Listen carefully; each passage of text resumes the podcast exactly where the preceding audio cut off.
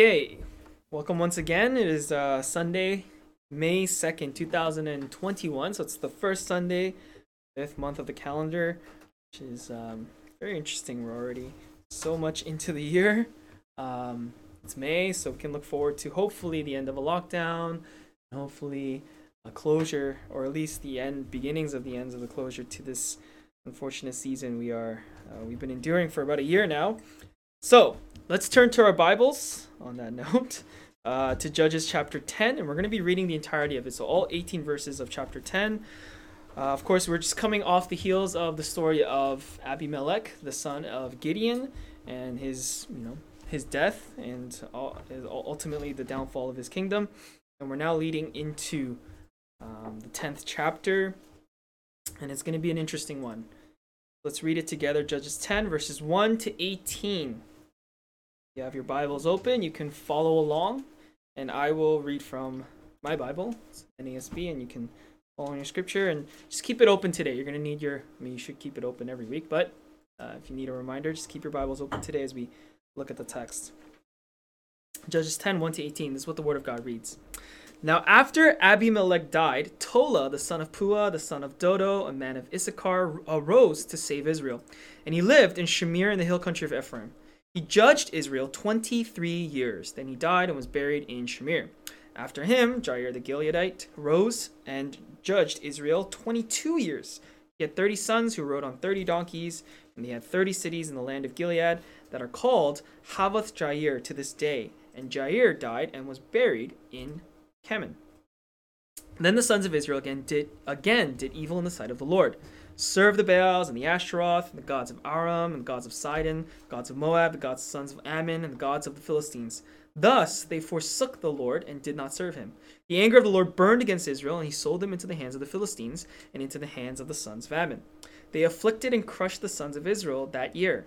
For 18 years they afflicted all the sons of Israel, who were beyond the Jordan and Gilead in the land of the Amorites.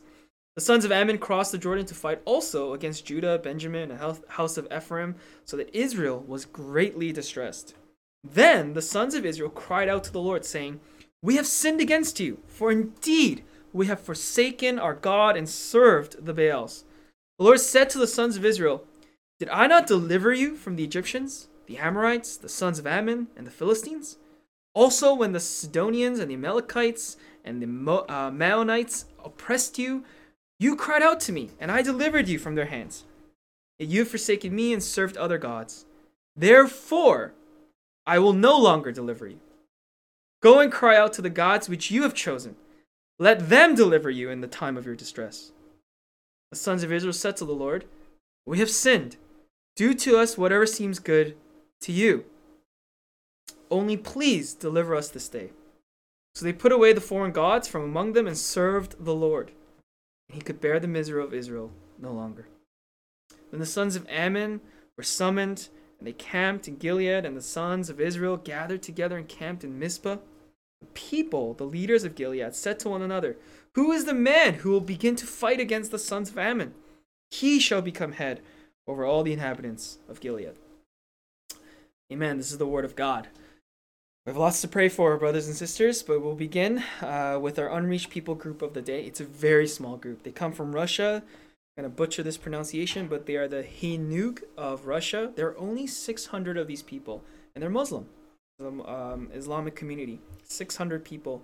I'm not too particularly um, attuned to Russian geography, uh, but they seem to be living in sort of the far west, southwestern regions or region of uh, Russia. And uh, so we're going to pray for them. There are no Christians in this community. All 600 of them are, or so of them, are Muslim. So let's pray for them. Very small community, but still an unreached people group. And so uh, we're praying for any sort of obstacles to be overcome in preaching and sharing of the gospel to these people. We're also, of course, praying for um, a couple things that have happened. Um, two things in particular come to mind. Uh, this past Friday, I believe, Friday, uh, April 30th, uh, in Israel, there was a stampede of people uh, that unfortunately resulted in about 45 deaths. Um, it was a festival um, for this community of very uh, ultra Orthodox Jews. And um, I believe someone slipped or started to begin to slip and fall. They were in like a tunnel people started panicking and they started running, and like children died, people died. Like it's very unfortunate. Um, so it's yeah, it's catastrophe. So we're gonna pray for recovery in that community, and uh, pray for uh, those people who've lost loved ones. Uh, we're also praying for India. Of course, you know what's happening with COVID over there. It's the epicenter of coronavirus at the moment, and uh, you know we here in Ontario are freaking out over 4,000 cases a day. They have 4,000 deaths a day. Um, so it's not even comparable uh, in terms of what's happening over there. Um, and we like to pray for them. If you've seen some of the images and uh, things that are coming out in the news of what's happening there, it's very gruesome. So let's pray for India and that community and recovery. Uh, but beyond everything else, that Jesus would be preached uh, to these people. Um, let's pray.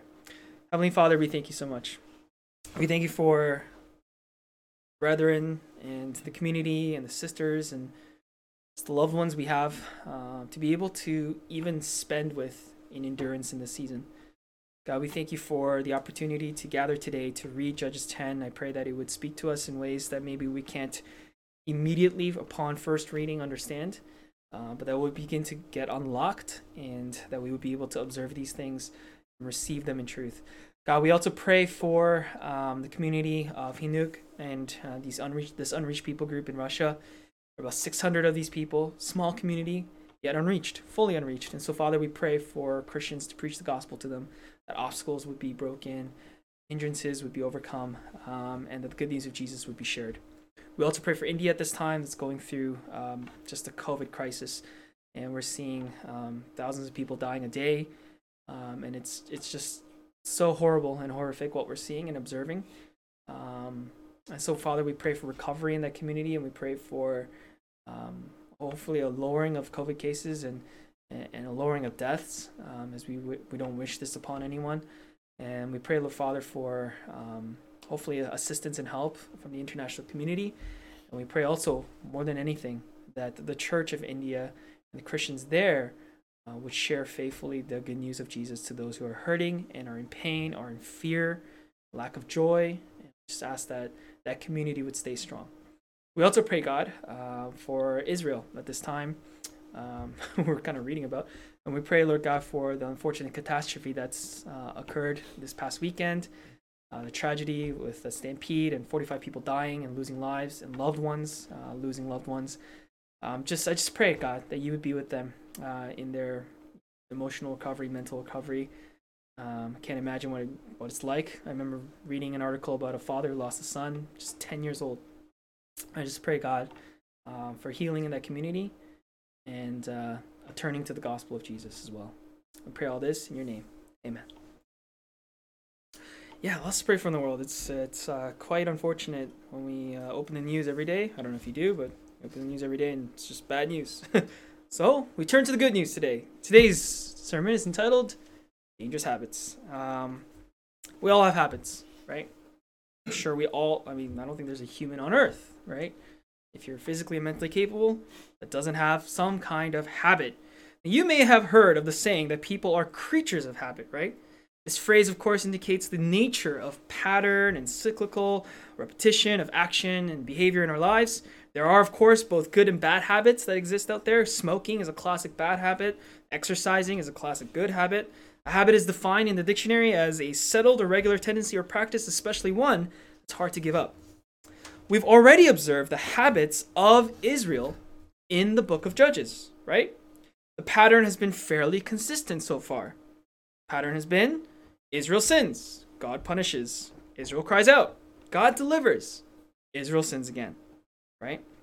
We've also discussed that the template of habitual sin is a reality in our own lives, right? The pattern we see in Israel of constantly sinning, turning to God, getting some relief, and then we turn away from Him again, and then that pattern just, it's kind of, you know, replicated in our own lives in a certain way, right?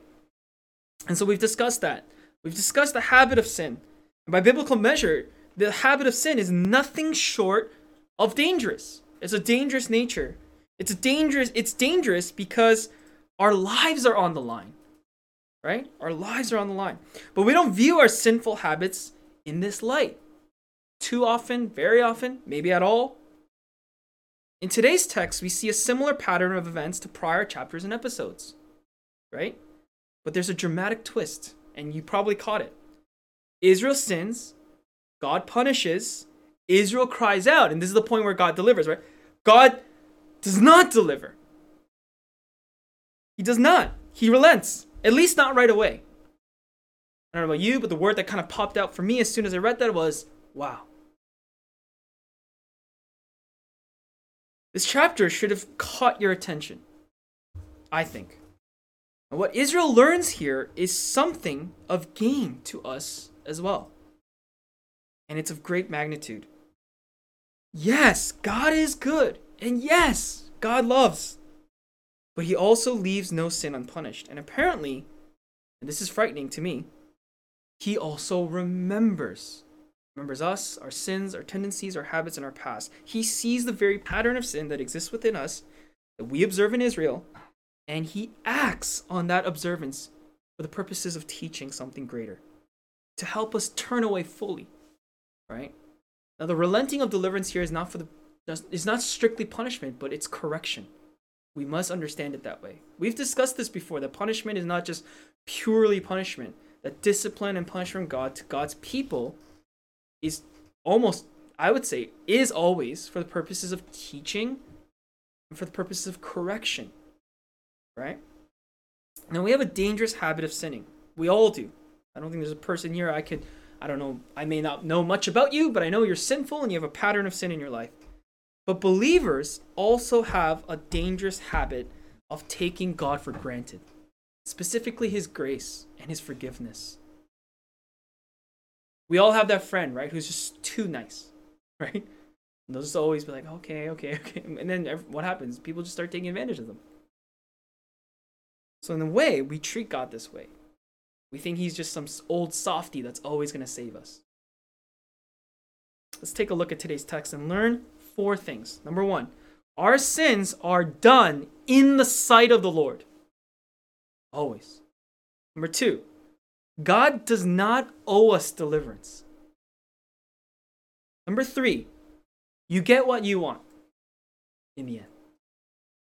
And number four, God's great heart of compassion. So we're going to look at. So four things that we're going to look at, okay? Number 1, our sons, our sons, our sins are done in the sight of the Lord. We've seen this phrase before, right? Israel did evil in the sight of the Lord. It's pretty it's a pretty repeated phrase, right? I've already talked about it a few times. And we've seen it frequently in the pages of Judges thus far.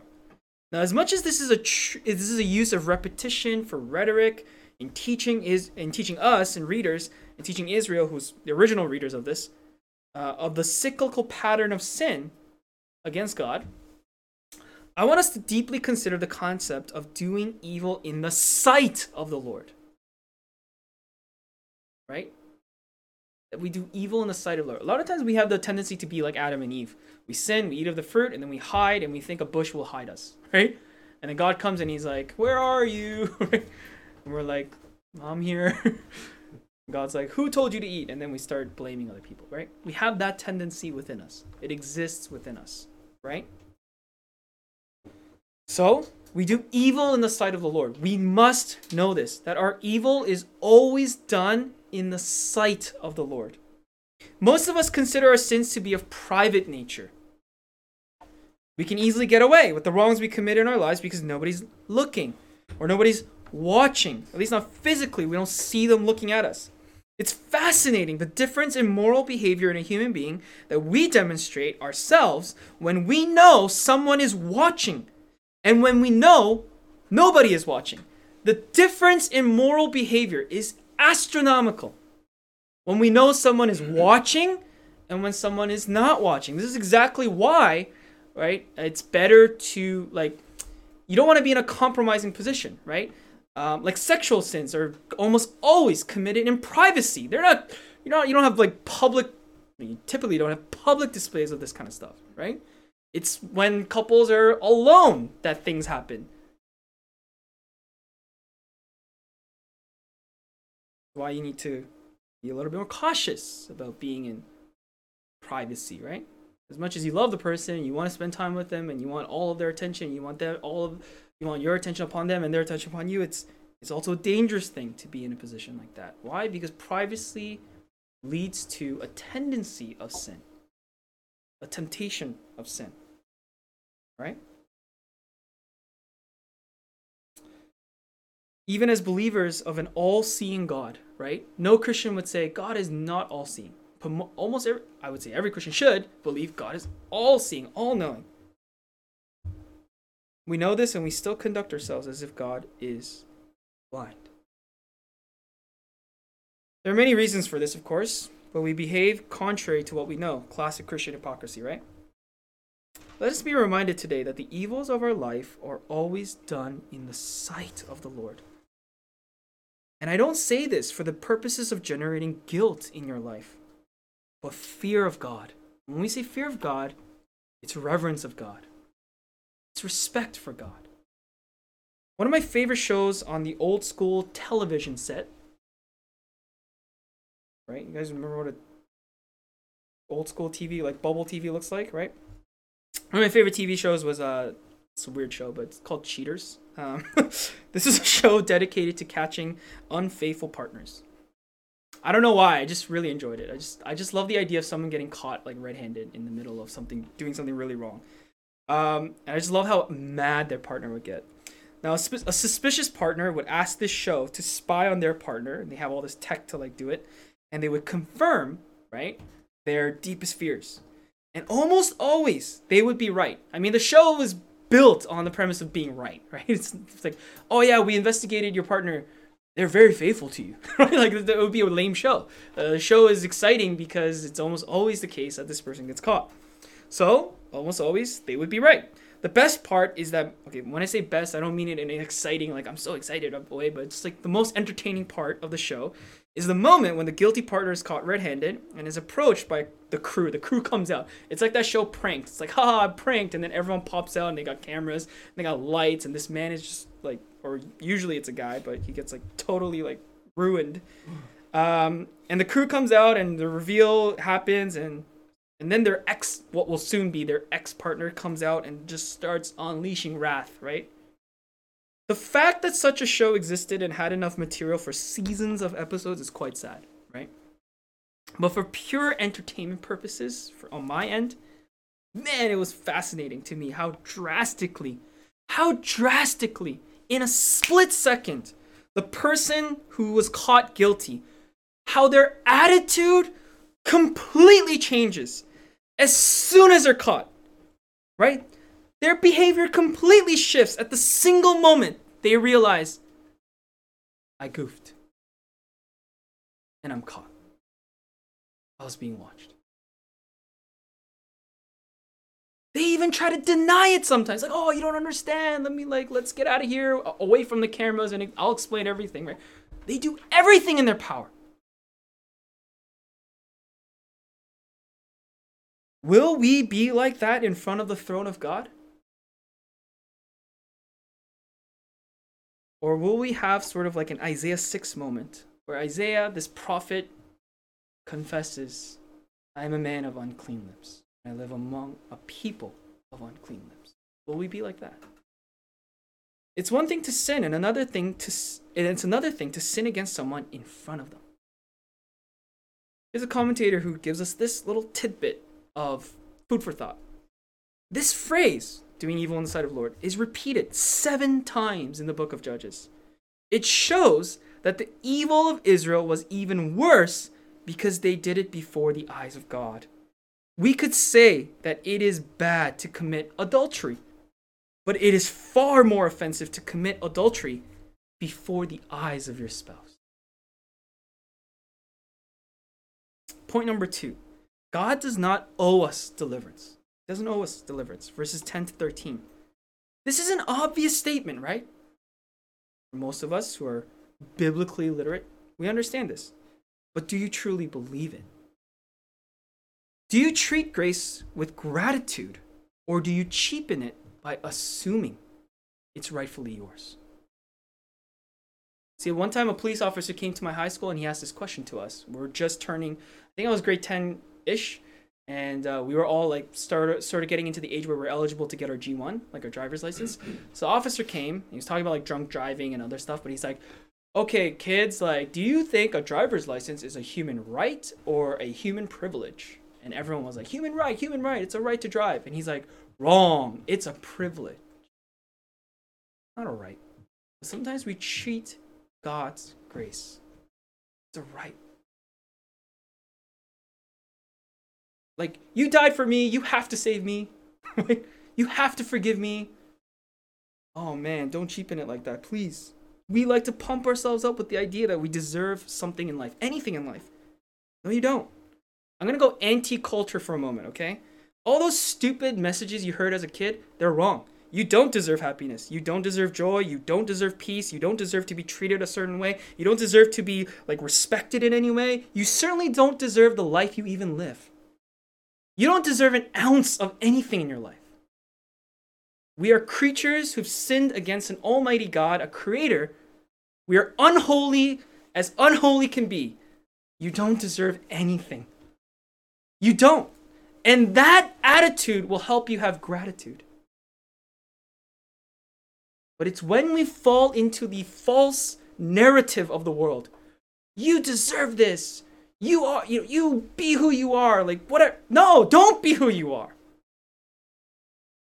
I don't know I don't know who comes up with this garbage. We are not ones who are indebted to by God, but the ones who are in debt. We do deserve one thing though. Death eternally. And God owes us nothing. But here's the beauty of it He does gift it to us. He gives us grace, as Ephesians teaches us, right? From the moment sin entered the world, he exercised, exercised grace. We call it the proto evangelion, which is Latin for first instance of the gospel, or Greek. Proto evangelion in Genesis 1 to 3. As soon as Adam and Eve sinned, if you eat of the fruit, you shall surely die. Did they die? They didn't. Why? Because God was gracious to keep them alive. Not only that, what did He do to help them? Even after cursing them and banishing them away from the Garden of Eden, what did He do? He kills something for the first time. He kills animal, an animal of some sort, and, skin, and skins it and gives them clothing. The first instance in all of human history, in all of world history, in all of biblical history where something died. And when something innocent dies, it covers the sinful man. That's the promise of God from the very beginning. I will shed innocent blood to cover the shame of your sin, and you will be saved. I'm banishing you now, but you will be back. But on my grounds, by my will, in accordance with what I, what I desire. It's the beauty of the gospel that it's a gift, not something that we deserve. In verse 10, Israel yet again cries out to God in the midst of their distress. Funny how they know God is their deliverer, and yet they can turn so easily away from Him. Remind you of anyone, perhaps? They also seemingly genuinely repent, right? When you read this, you go, wow, Israel's repenting. Now, if you didn't know the rest of this story, you would assume by verse 9 that God would just send a judge again and deliver Israel. But not this time. God has seen this movie before. He's seen this time and time again. And this time he demonstrates that his mercy is not to be taken lightly, just as the punishment for sin is not to be taken lightly. God is not some get out of jail free card every time you find yourself in a hole.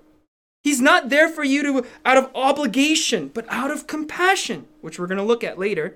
And Israel learns this lesson the hard way. The, they cry out and repent, but God knows that just saving them again will do no good for them. They must learn to truly repent, to truly turn, to truly appreciate and adore God.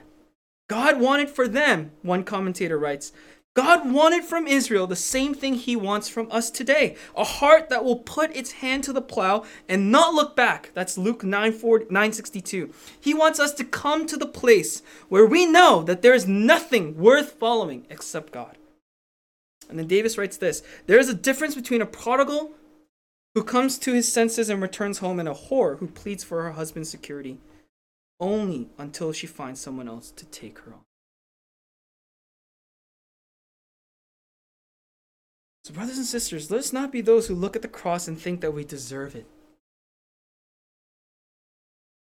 Jesus, his life, his death, his resurrection are a gift not earned but given by grace. Seek deliverance, absolutely. Seek forgiveness, ask for it, of course, from God. But in your heart, in your mind, do not assume that it is rightfully yours and that God has to give it to you. It's a promise, surely. Put your faith in Jesus, He will forgive you of your sins. Absolutely, it's a promise. But you're not to take that with some kind of prideful attitude. Rather, hope in God and put your faith in God and his, in His graciousness and in His promises. That is the right heart we should seek to have. And um, one of the great stresses of life is when you get a car. And when you get a car, especially when you're among people with no cars, uh, what happens is you become the designated driver for everyone, right? And you, you know, typically you live with friends who just they don't live in the same neighborhood, right? And you know what happens? The end of every event, or even the beginning of, it's like, can you pick me up? Can you pick me up? Can you can you drive me home? Can you drive me home? And in the beginning, they're gracious. Oh, thanks, man. Thanks for driving me home. Let me pay for gas. Like, blah, blah. weeks go by, years go by, and then it just becomes Oh yeah, yeah he's gonna drive us. Don't worry, don't worry, he's got us. And then you know what happens in the driver's heart? Anger. It's pure anger. And it's just I hate I hate you so much that you assume that I even want to drive you. right? Every driver knows this. Believe me, talk to some. And if you are that person who, in absolutely no gratitude, assumes that people will drive you, shame on you for you are Israel. you know what I'm talking about. When you get a car, you'll know. If you have a car, you know. If you know, you know. Point number three, you get what you want. Verse 14. I once heard a pastor say this Those who don't believe in God live their life as if there is no God. They deny Him and seek to live a life with no God. So their reward in the end is exactly what they wanted in their life. They go to the one place where they can have no God. Those who live for themselves will reap the reward for that. And those who live their life for God will reap the reward for that. Luke 17 33, Jesus says, Whoever strives to save his life will lose it, and whoever loses his life will keep it. This verse is absolutely terrifying. At least it should be. Like the verse in today's text in verse 14. Go and cry out to the gods, he says to Israel, right? This is what God said to Israel in their repentance. Go and cry out to the gods which you have chosen. Oh my gosh. Isn't that terrifying? Let them deliver you in the time of your distress. And of course, he knows they can't. It's terrifying. Here, God is saying to Israel, I have seen and remember your ways just as they remembered God as the deliverer. It's like, oh yeah, remember that God that we used to worship? He saved us multiple times. He'll probably save us again. Oh God, sorry. We'll throw these idols away temporarily again. Right? God remembers. Remember God as the deliverer, yet chose to forsake him. God remembered their constant departure from him. Their moments of apostasy had now become a gradual slope or decline towards full out falling away. And it is in this decline, in this declining moment, right, that God chooses to pick up Israel. Not by the means of eagle's wings, but by a slap in the face. Right? He says, no. Is it harsh? Perhaps. Needed? I think so. What will break this pattern of sin but a firm wake up call? We all have that friend, or maybe it's you, with a pattern of detrimental behavior in life, right? The worst part is that the person is aware of their condition. This is the worst. This is the worst case. When the person is aware of their condition, admits to their condition, expresses guilt and remorse verbally, but continues to live in that way anyway. It's the worst. They will blame anything and everything and anyone. My upbringing, my this, my influences, my lack of that, opportunity, blah, blah, blah, right? They'll blame anything and everything and anyone for their faults. But they themselves they will not change. They may not need a helping hand. What they would, I would argue, might need is a slap in the face. Okay, that's not to say like go right now and slap someone in the face. That's not what I'm saying. It's figurative. Figurative slap in the face. I'm reminded of the prodigal son. One of the most perplexing elements of that story to me is that the father lets his son depart, knowing, seemingly knowing, what would result or could result. He knows what will come of his son, potentially, but he also knows that this will, in the long term, benefit him. Now, we can't claim to know what's best for anyone else. We're all sinners, we're tainted, we're imperfect. Even in our own selves, we can't claim what's best for us. But perhaps we need to be open to the idea that once our sins and failures become a pattern unbreakable, what needs to break is actually us. And in that breaking, that pattern might break as well. We don't wish ill upon anyone, of course, but maybe the best prescription to the unrepentant is, in fact, a deprivation of the medicine.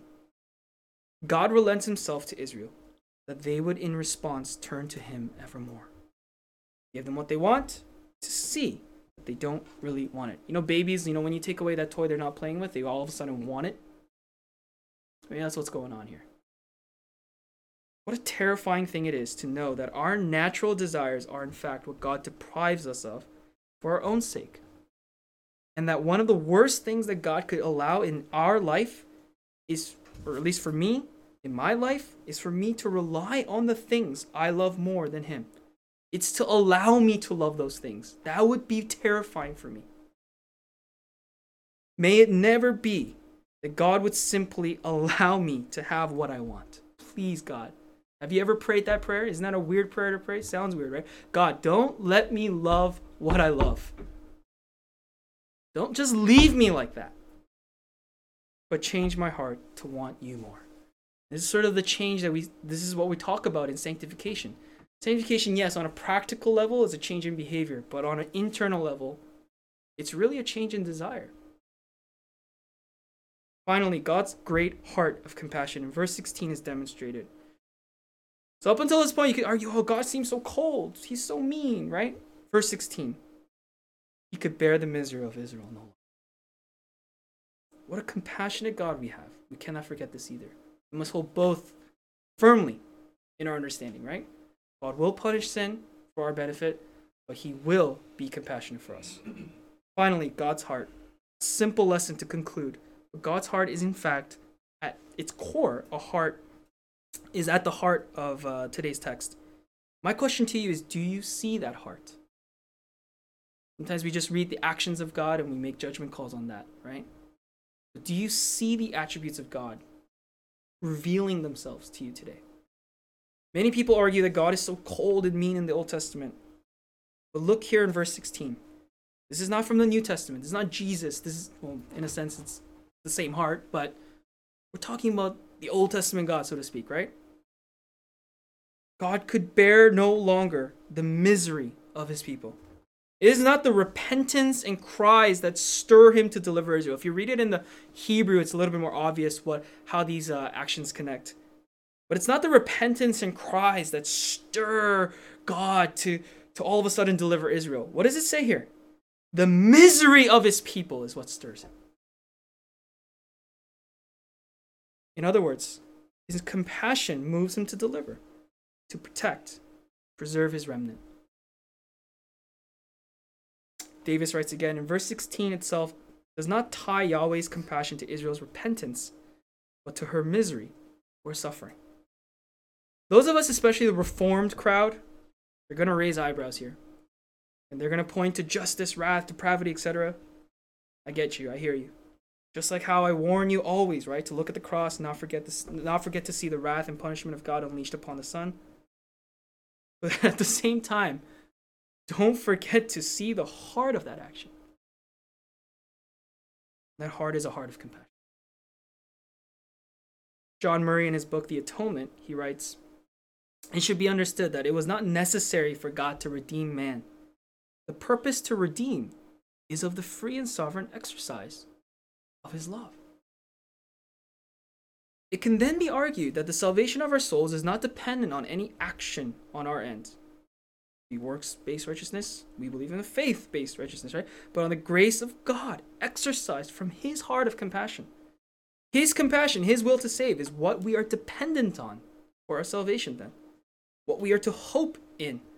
Israel thought they could just do the same thing again and everything will be back to normal. Israel just thought lightly of God and of his deliverance. They treated him like an old softy that would always come to save the day because he loves them. Kind of reminds me of my grandmother, right? Go to my dad, buy me this. No. Go to my mom, buy me this. No. Go to my grandma, buy me this. Of course, because she's grandma. She will always buy you.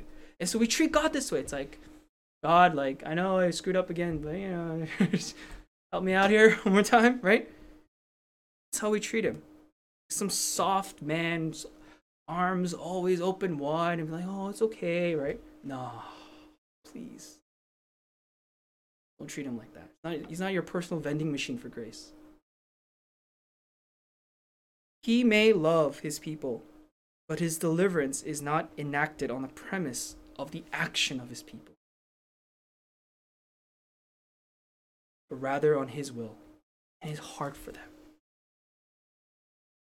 This is very reassuring.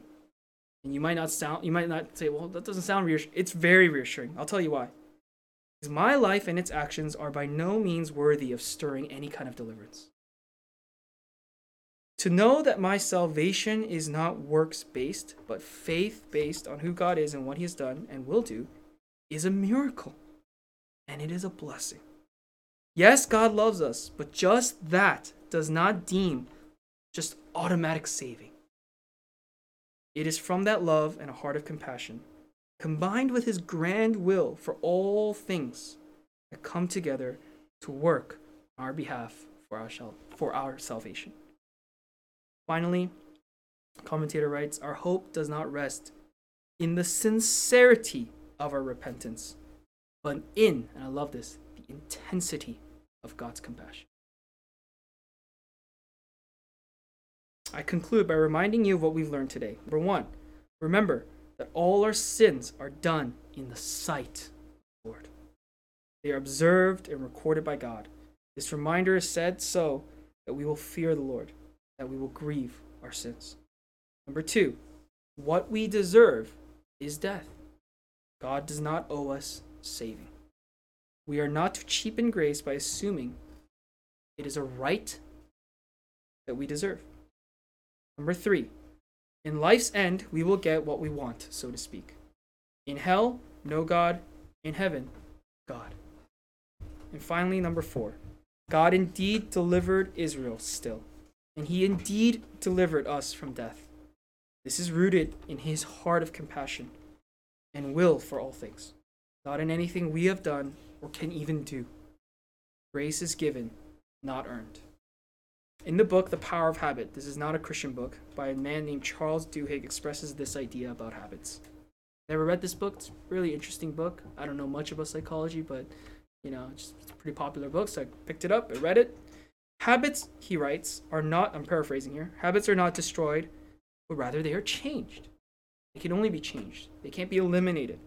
We're to develop ourselves by changing our habits to positive ones, taking negative habits and changing them to positive ones instead of thinking about how to simply get rid of bad ones. And he says this is a problem in a lot of people. A lot of people observe bad habits in their life and they're just trying to get rid of it. Quit smoking, quit drinking, quit this, right? But you need to actually replace those habits with good ones to displace them out of your life. So his argument is that we should look to change, not replace. Or sorry, uh, we should look to change by replacing. So perhaps our pattern of sin is best defeated by a change in attitude, change in heart, if you will. I think what the Bible would call a change in desire from the passions or for the passions of worldly things to heavenly ones. I hope and pray, brothers and sisters, that we will grasp the warning and teaching of today's text and revel in the love and compassion of God today. Let's pray.